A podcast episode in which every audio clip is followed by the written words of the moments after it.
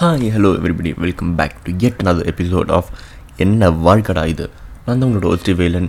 இன்னைக்கு எபிசோடு எதை பற்றினாக்க துப்பட்டா பிடுங்க தோழிஸ். என்னடா எடுத்தோடனே எப்படி பேசுகிறேன் அப்படின்னு பார்க்குறீங்களா as misogynistic statement in Tamil cinema இதை பற்றி தான் நம்ம அலசி ஆராய போகிறோம் வாங்க எபிசோட்குள்ளே போகலாம்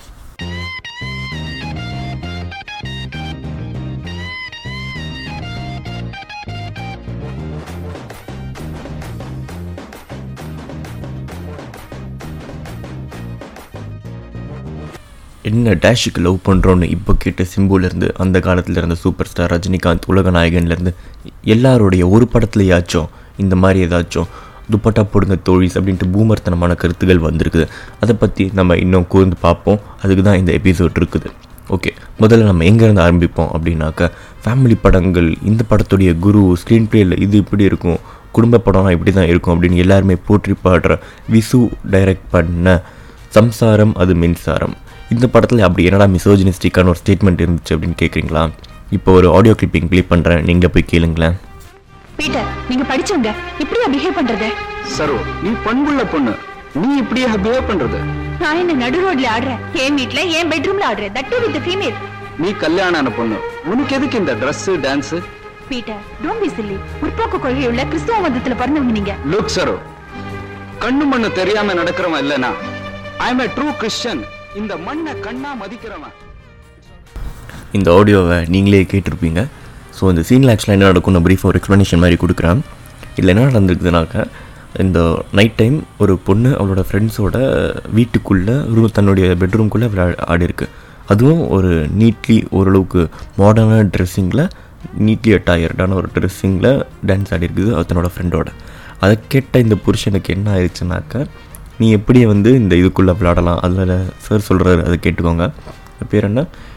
நான் வந்து ஒரு ட்ரூ கிறிஸ்டியன் இப்போது இந்த ஸ்டேட்மெண்ட் எதுக்காக வருதுனாக்க நான் ஒரு ட்ரூ கிறிஸ்டியன் அப்படின்னு சொல்கிறதால அந்த ரிலீஜன் அப்படின்ற ஒரு போர்வைக்குழு ஒழிஞ்சிக்கிறாரு ஸோ இப்போ நம்ம ஏதாவது ஒரு ஸ்டேட்மெண்ட் சொன்னோம்னா கூட அது அவங்களால இது பண்ண ஏ நான் கிறிஸ்டியானிட்டி சப்போர்ட் பண்ணுறவன்டா அதனால தான் இப்படி பேசுகிறேன் அப்படின்ட்டு அந்த ஒரு முகமூடியை போத்திக்கிட்டு இந்த மாதிரியான ஒரு சில மிசோஜினிஸ்டிக்கான ஸ்டேட்மெண்ட்ஸை குத்து விட்றது. அதுக்கப்புறம் அந்த பொண்ணுடைய கேட்ட கேள்வியில் என்ன தப்பு இருக்குது?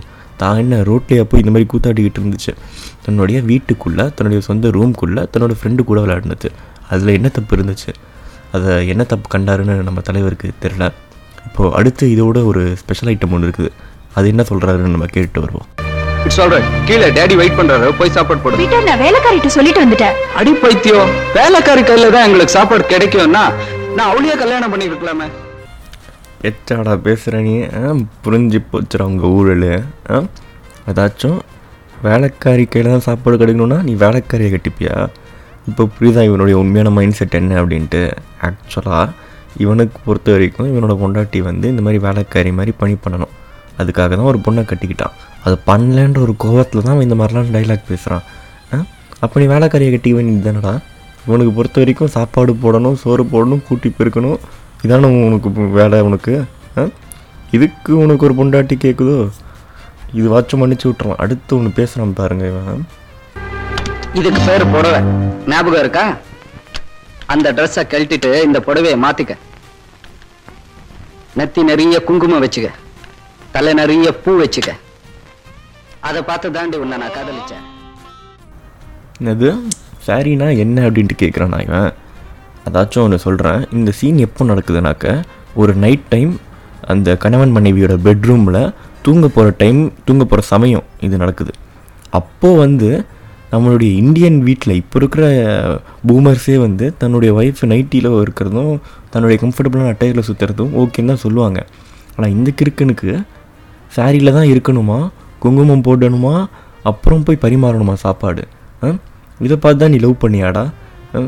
நான் வந்து இப்- ஒரு இடத்துல இப்படி தான் சட்டை போடணும் ஒரு இடத்துல இப்படி தான் சட்டை போடணும் அப்படின்னு சொல்கிறாங்களே அது தப்பு இல்லை. ஏன்னு கேட்டாக்க இடம் பொருள் ஏவல்னு ஒன்று இருக்குது. ஒரு பிஸ்னஸ் மீட்டிங்கோ இல்லை ஒரு ஃபார்மல் செட்டப்க்கோ நம்ம போகணுன்னாக்கா அதுக்கேற்ற மாதிரி சட்டை தான் நம்ம போடணும். அதே சமயத்தில் ஒரு கோவிலுக்கோ ஒரு தேவாலயமோ ஒரு மசூதிக்கோ நம்ம போகணுமாக்க அ- அந்த இடத்துக்கு ஏற்ற மாதிரி நம்ம சட்டையை போடணும். இப்போ நம்ம வீடு அப்படின்றது நம்மளுடைய பெட்ரூம் அப்படின்றது நம்மளுடைய கம்ஃபர்ட் ஜோன் நம்ம வந்து கம்ஃபர்டபுளாக நம்ம வந்து நிம்மதியாக இருக்க வேண்டிய ஒரு இடம். அங்கே வந்துட்டு நீ புடவை தான் போடணும். அதுவும் நம்ம நைட்டு தூங்குற டைமில் புடவை தான் போடணும் அப்படின்னு சொல்கிறதுக்கு நீ யார்றா? அதுவும் ஒரு இவ்வளோ பெரிய ரெப்யூட்டபிள் வேலையில் இருக்கேன் அப்படின்ட்டு அந்த படத்தில் காட்டுறாங்க. அவ்வளோ இருந்துக்கிட்டு ஒரு பூமர்த்தனமான ஒரு சிந்தனை வச்சுருக்கிற ஒரு கிறுக்கன் தான் இந்த ஹஸ்பண்டாக நான் பார்க்குறேன். இந்த படத்தில் என்னன்னாக்க இந்த மாதிரி இருக்கிற அந்த பொண்ணை வந்து அடக்கம் தெரியாதவ மாதிரியும் இந்த மாதிரி பேசுகிற ஆணை வந்து அவன் என்ன தப்பு பண்ணிட்டான் கரெக்டாக தானே கேட்டான் அப்படின்ற மாதிரியும் காமிச்சிருப்பாங்க. இந்த படம் வந்து என்னதான் நல்லா இருந்தாலும் இந்த மாதிரியான ஒரு சில பிற்போக்குத்தனமான சிந்தனைகளை இருக்கிறதால இந்த படத்தை பார்க்கும்போது இது ரொம்ப ஒரு ஆபத்தான கருத்தை நம்ம போற்றி பண்ண ட்ரை பண்ணுறோமோ அப்படின்ற மாதிரி தான் எனக்கு தெரியுது. அது மட்டும் இல்லாமல் இந்த மாதிரி ஆளுங்க எப்போவுமே பார்த்தீங்கன்னா ஒரு டாக்டிக்ஸ் தனக்குள்ளே வச்சுப்பாங்க. எப்பப்போலாம் நம்ம வந்து ஒரு விஷயத்தை வந்து எங்கே ஒஃபென்சிவாக எடுத்துப்போம் அப்படின்றதுக்காகவே இந்த ரிலீஜன் இந்த கேஸ்ட் அப்படின்ற ஒரு முகமூடியை யூஸ் பண்ணிப்பாங்க. இப்போ இந்த ரிலீஜன் அப்படின்னு நம்ம சொல்லிட்டோம்னாக்க யாருமே நம்மளை எதிர்க்க முடியாது அப்படின்ற அந்த ஒரு ஒரு டெக்னிக் தெரிஞ்ச இந்த புத்திசாலி ஹீரோ என்ன பண்ணுறான்னாக்க நான் ஒரு ட்ரூ கிறிஸ்டியன் அப்படின்னு ஒரு ஒரு ஸ்டேட்மெண்ட் முன்னாடி வச்சிடறான்.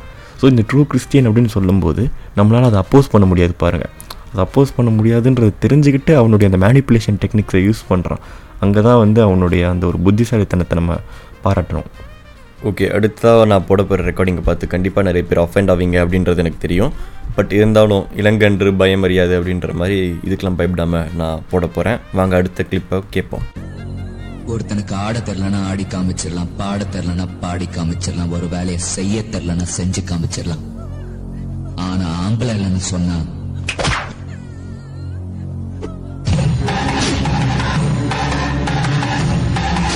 இந்த படம் என்ன படம் என்ன இது அப்படின்னு யாருக்குமே இன்ட்ரொடக்ஷன் தேவையில்லை. இது எல்லாருக்குமே தெரிஞ்சிருக்கும். தலை அஜித் நடித்த வரலாறு படம். இந்த வரலாறு படத்தில் அப்பா அஜித் தான் நடித்த கேரக்டர் தான். அந்த ஆள் எவ்வளோ பெரிய ஒரு கிறுக்கன்? அதாச்சும் அந்த கேரக்டர் எவ்வளோ பெரிய ஒரு கிறுக்கன் அப்படின்றது நமக்கு இந்த ஆடியோ ரெக்கார்டிங்கை வச்சு நம்ம கேட்க முடியுது. அதாச்சும் தாம் பண்ண ஒரு தவறான ஒரு செயல். அது தான் பண்ண ஒரு பாலியல் கண் வன்கொடுமையை ஜஸ்டிஃபை பண்ணுற மாதிரியான ஒரு கேரக்டர் தான் இது. ஆட தெரிலனா ஆடி காமிச்சிடலாம் பாட தெரிலனா பாடி காமிச்சிடலாம் அப்படின்றது ஆம்பளை இல்லைனாக்க இந்த மாதிரி தான் நான் பண்ணுவேன் அப்படின்றது.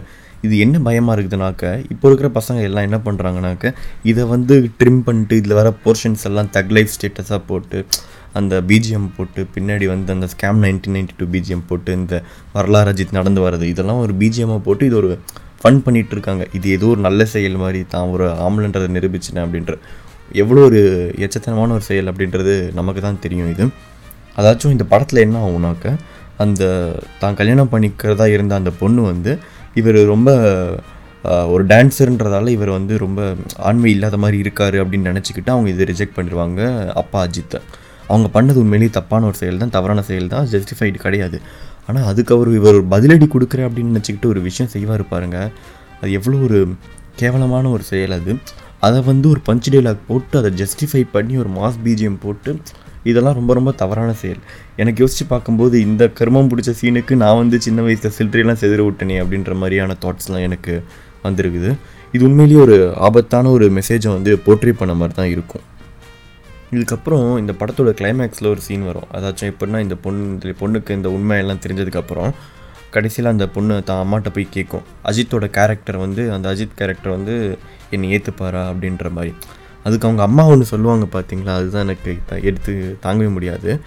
அவர் ரொம்ப நல்லவர் அவர்கிட்டயே போய் சேர்ந்துரு அவர் ஒன்று ஏற்றுப்பார் அப்படின்ட்டு. அதாச்சும் இந்த கேரக்டர் இந்த அஜித்தோடைய கேரக்டரை வந்து அந்த பொண்ணை தப்பாக ட்ரீட் பண்ணி தப்பான ஒரு வேலை விஷயம் செஞ்சுருக்காரு. சரி அதுக்கப்புறம் என்ன? அவன் தப்பு உணர்ந்து அவனாக இருந்தாக்க அந்த பொண்ணு ப்ரெக்னெண்ட்டாக இருந்த பீரியட்லையாச்சும் கூட இருந்திருக்கணும். அந்த டைம்லையும் அவன் கூட இல்லை. குழந்தை பிறந்ததுக்கப்புறம் குழந்தைய மட்டும் தூக்கிட்டு இருந்தாலும் வெளியே போயிடுவான் இந்த பொண்ணு தவிக்கும் அப்போது கூட இந்த பொண்ணு தவிக்கும் போது கூட அவங்க அம்மா சொல்லுவாங்க அந்த தம்பி நல்ல தம்பி அவர் ஒன்று ஏற்றுப்பாருன்னு அவர் ஏற்றுக்கிறதுக்கு அவர் பெரிய மகான் மாதிரியும் உத்தம மாதிரியும் இவங்க தான் ஏதோ தப்பு பண்ணவங்க மாதிரியும் இந்த கதாபாத்திரத்தை சித்தரிப்பிச்சிருப்பாங்க இது உண்மையிலேயே பார்க்க ரொம்ப ரொம்பவே ஒரு ஆபத்தான ஒரு கருத்து மாதிரி தான் எனக்கு தோணுது. இந்த படமும் ரொம்ப மிசோஜினிஸ்டிக்காக துப்பட்டா போடுங்க தோழி அந்த மாதிரியான ஒரு கருத்தை வந்து முன் வச்ச ஒரு படம் தான் வரலாறுல வர சில காட்சிகள் அப்படின்றது என்னோட கருத்து. அடுத்ததாக நம்ம பார்க்க போகிறது என்ன அப்படின்னாக்கா இது வந்து ஒரு படத்தில் வர ஒரு சின்ன சீன் தான். முழு படம் அப்படின்னு சொல்ல மாட்டேன். இந்த படத்தில் வர ஒரு சின்ன சீன் தான் எனக்கு இந்த மாதிரி இருந்துச்சு. என்ன படம் அப்படின்னு பார்த்தீங்கன்னா தாமிரபரணி தாமிரபரணியா தாமிரபரணி ஒரு குடும்ப படமாச்சு அந்த படத்தில் என்னடா இந்த மாதிரிலாம் இருக்குது கருத்து அப்படின்னு கேட்குறீங்களா வாங்க அந்த கிளிப்பிங்கை போய் கேட்டுட்டு வருவோம். நான் பானுவை கட்டிக்கிறதா இல்ல?